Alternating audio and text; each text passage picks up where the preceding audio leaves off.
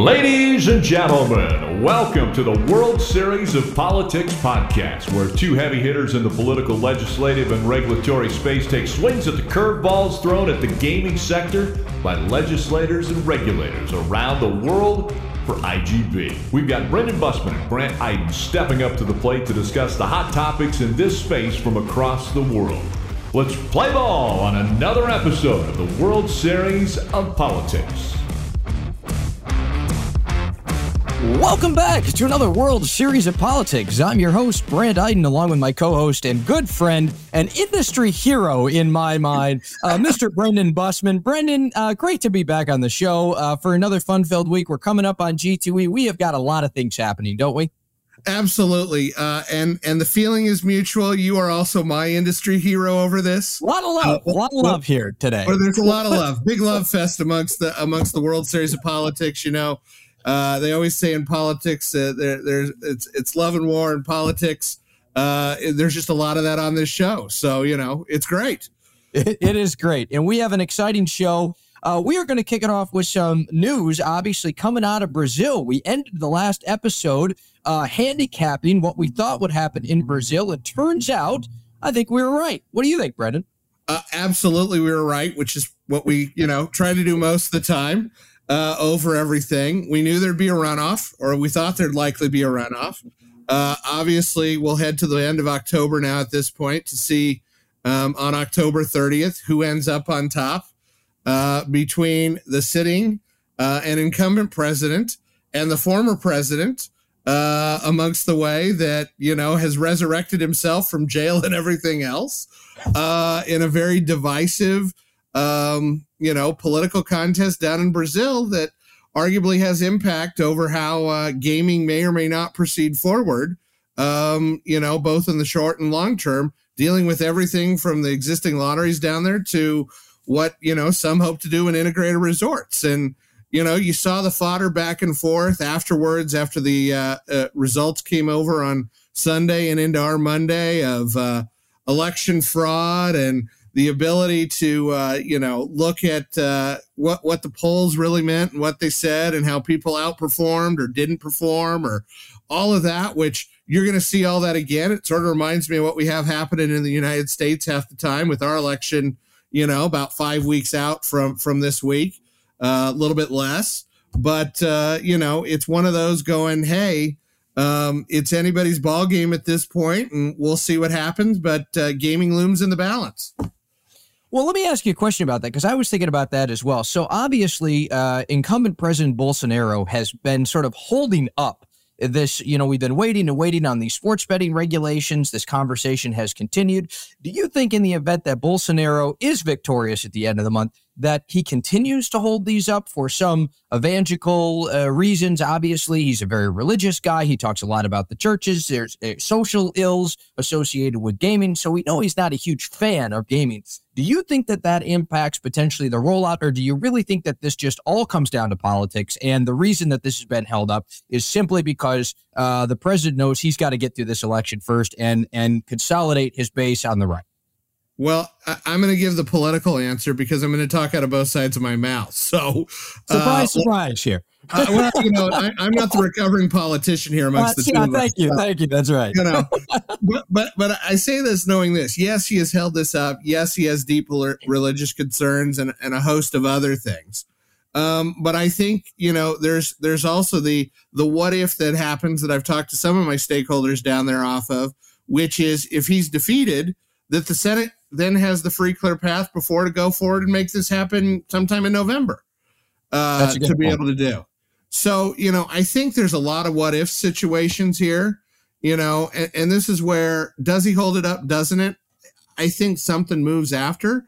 But the question then becomes is, is this another market? And I always use Japan as the example, which I love the Japanese and everything else. But, you know, when I got into this industry in 2004, it was the next emerging market here we are in 2022. Japan is still the next emerging market. And Brazil's basically followed the same pattern, which is we just haven't gotten a consensus over where we want to go until it's gotten to a point that said, hey, we got to do this and jump in.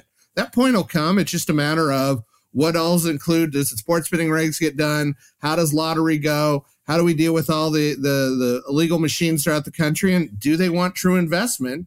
And are they going to put forward a regulatory environment that allows people to do it?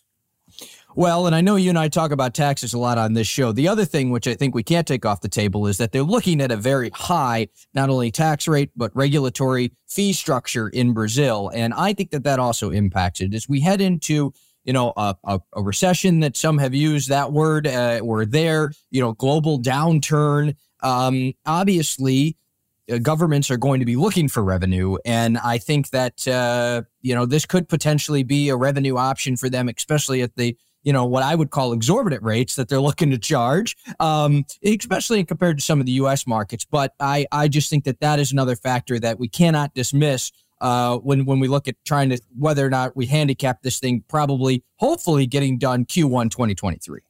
Well, and as you talk about that, and and I've been on record already of using the R word because we've been in an R word uh, recession. You know, for what I what I would say is, I mean, a technical recession already. Uh, you know, I look at where we're headed with uh, everything else, and if we're not, good God, I don't know what the definition of a recession is anymore as it relates to pure economics. Uh, but this is something we've been in for at least a quarter or two. Um, and that is an opportunity um, over everything, but it also can't be killing the golden goose. Uh, you know, yes, Brazil has high rates and everything else. No, they're not New York State rates uh, over everything, but uh, they're high and people are going to look for gaming, but it provides other opportunities for the industry um, as we look at stuff down the way uh, of where we can move in other jurisdictions to make stuff happen. The question just becomes do you set up the right regulatory environment and do you set up uh, enough of a uh, incentive to make it work for people or do you tax them to death and it doesn't matter? Man, it's like you've done this before. What a great transition because we're going to talk about iGaming. and so this is a great opportunity to do that. Obviously, we've seen a lot of conversation recently about Indiana uh, iGaming in particular. I know that there's been a number of different market studies that have uh, perpetrated the market now and been out there for a number of years. We've seen some new ones, we've seen some old ones come back. I think that the conversation, though, around that word recession and around governments needing dollars that they haven't needed before. And here's what's really important is that remember, all throughout COVID, the pandemic, the federal government has been propping up state governments. And so I just want to pivot stateside here for just a minute and then talk about, you know, the studies that are out there. Indiana, iGaming. Do we see a push for iGaming across the country, in particular, Indiana this year? Uh, simply because we know that governments are going to be looking for uh, new ways to find revenue. No, absolutely. And and that's where, you know, I think people were somewhat disappointed last year that you didn't see a lot more movement, but you know, when you're handing out dollars like candy uh, and propping things up, and and partially reason one of the reasons why we're using the R word is because of that uh, over everything. There's going to be states that you know, um, especially when states look at gaming not as an economic development engine and not as a job creator, but purely a revenue line of the budget of how do we figure out how to get more out of out of them with it. Now, that said, obviously, you know, there's been a lot of studies. There were a couple studies last year. There's two most recently, um, one that was general when it came to iGaming, um, the other that was specific to the Indiana market uh, that, you know, was limiting the spectrum off of that uh, a little bit. But the, uh, you know, the fact of the matter is the biggest thing that's going to matter off of this is tax rate. And when it comes to it, I know everybody continues to hear about this, but you know, when you go in with a study, and I'm thinking of the global one that went with this, uh, global for US, and I say that is they put the floor at 20%. That's 5% too high. You know, if you actually look at the economics of this, anything above 15% takes out the innovation, takes out the reinvestment, and doesn't look at the true economics. And it becomes, you know, now if we're putting the floor at 20%, that means states are going to come in at 25. I remember when I legalized table games back in Pennsylvania, uh, in the in the Great Recession because guess what? Commonwealth needed money. They started off at 22% for that tax rate. Now, I started off at eight uh, as part of that effort. Uh, we compromised at 14 for three years with the full lobbyist employment act that said it was going to drop to 12, which it never has dropped to 12. But that's why you and I have jobs and why we that's continue right. to work forward. So Well, you you make an interesting point, and I I do I would be remiss if I didn't bring up. I remember the day after uh, I passed the iGaming bill in Michigan, and it had been a very long night. Uh, you know, this was a week before Christmas, and you were the first call that I received, uh, obviously, and you reminded me. You said, "Well." Brandt, uh, fair job on the bill. And I said, fair job. And you said, yeah, you know, that uh, that floating iGaming tax rate up to 23% is awfully high in the market. And so I will never forget the uh, immediate criticism that came from my industry hero, Brendan Bussmann. Not, not, hey, great job. Just, you know, that tax rate's awfully high. I, Hey, you know, I've always been honest. I've always been straightforward. Uh, you know, I don't know what else to say, but I've always been consistent when it comes to tax rates. You've and, been consistent on the messaging. that I give you. And, that and, I give you. And, and, as I always said, and as people learned over the years, yeah, I'm a low tax guy, but I'd rather be a no tax guy. But that's okay. I know it's part of the process. I know it's part of everything. Uh, I get it, but we need to look at the economics off of it and how it works. But you know, it's also about setting up the right regulatory environment along the way and whether that's Indiana or New York or anything else, you know, where I also sit there and look at is what's happening north of the border here in the United States and Ontario of, you know, their most recent announcement on, hey guys, if you've been operating here in, in the in the black or the gray, whatever you want to shade of gray you want to do it, um, you got to get done by the end of the month, or hey, we're calling it a day with you. What what are you thinking off of, you know, what's happening up there?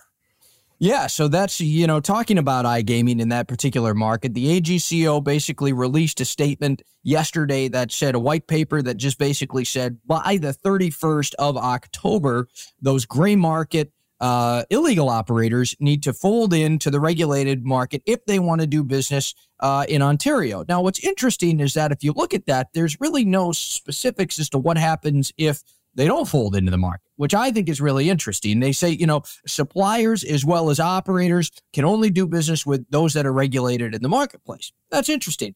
But there's really no penalties. And again, how do you enforce this illegal activity? There's a conversation we continue to have in the US as well about offshore operators infiltrating the US market. These conversations continue to occur. And but the question is, what are you going to do about it? First and foremost. However, all that being said, the one thing that I do see that has been very positive is that although it's been kind of a clunky um, process, uh, and that's a nice word, I will I will say clunky process in Ontario. Um, it, operators are folding into the market. And, you know, I mean, eh, you got to bring up the Pinnacle deal, right? I mean, you know, here you've got uh, an offshore uh, operator coming in, wants to be regulated, wants to fold into the market. And so it is working in some, in some way, albeit clunky, it is working. No, and and that's what you want. You want people to be able to come in that say, "Hey, I want to do business right. Hey, I want to be able to go after this and do this and and go from the 50 shades of gray into white um, to be able to do that." And you need to give them the opportunity. Now, the, the thing I would give pushback to is it's a hell of a lot easier to do that before you launch and put everybody on the same playing field and put in the parameters to say, hey, here's what happens if you operate outside of this. And, you know, as you talked about, the report doesn't necessarily give the consequences to say, hey, here's what's happening. And the question then becomes is, hey, if you're a supplier in this market and you don't know you're supplying because it's a hand me down through a different route that they're using the data, it could end up being a problem for everybody. So it's one of those, and I say that both land and and and online as we look at this because you know there's there's other things that come into play in some of these land-based markets that equipment comes into play. It got sold off somewhere else, and you got X you know vendors machines sitting in the market going, hey, so and so's operating in X market in a gas station. Well, it's not legal. Well, how did it get there and how do we do that? And that's why you just got to put parameters and regulate it out of the gate. That's a great point. That's and that's maybe why I use the word clunky a little bit. We'll see how this continues to unfold. October 31st is the date in Ontario, and I'm sure uh, by November we will have more to report on this show. We've got about a minute left, and I think we got to move west real quick and talk about California. Obviously, polling coming out sort of daily on on Prop 26 and 27 now. Uh, how do you handicap it, Brendan? Uh, I think I know where I'm at. I don't think either of them um, muster past the 35% favorable mark, but where are you at? Well, you know, I, I mean, I'll, I'll give a little bit of credence to 26, a little bit. And the only reason I say that uh, is it wasn't the one that, that, I, that has been consistently under 50% with the negatives. If you're over 50% on the negatives, good luck to you. Uh, you know, unfortunately, as we both know, there's been a ton of money spent on this race uh, for for both initiatives. It's the highest of anything, um, and you know, it's it's all for naught. And obviously, I think at this point, uh, neither pass. Um, but uh, you know, the question but then flavored, becomes how flavored tobacco pro- flavored tobacco products will likely pass. Also on the ballot in California. So gaming goes down, flavored tobacco potentially passes. Uh, hey, Brendan, it's been great catching up. We're going to be at G2E. We're going to be recording live at G2E next week. So we'll have more from the show there. Thanks for joining in on another episode of the World Series of Politics with Brandt Iden and Brendan Bussmann. We'll see you in, in Vegas. You've been listening to the World Series of Politics podcast with Brendan Bussmann and Brandt Iden. We'll be back on field very soon. This has been an iGB production. For the latest news, views, analysis, and data on the global gaming industry, head to igamingbusiness.com.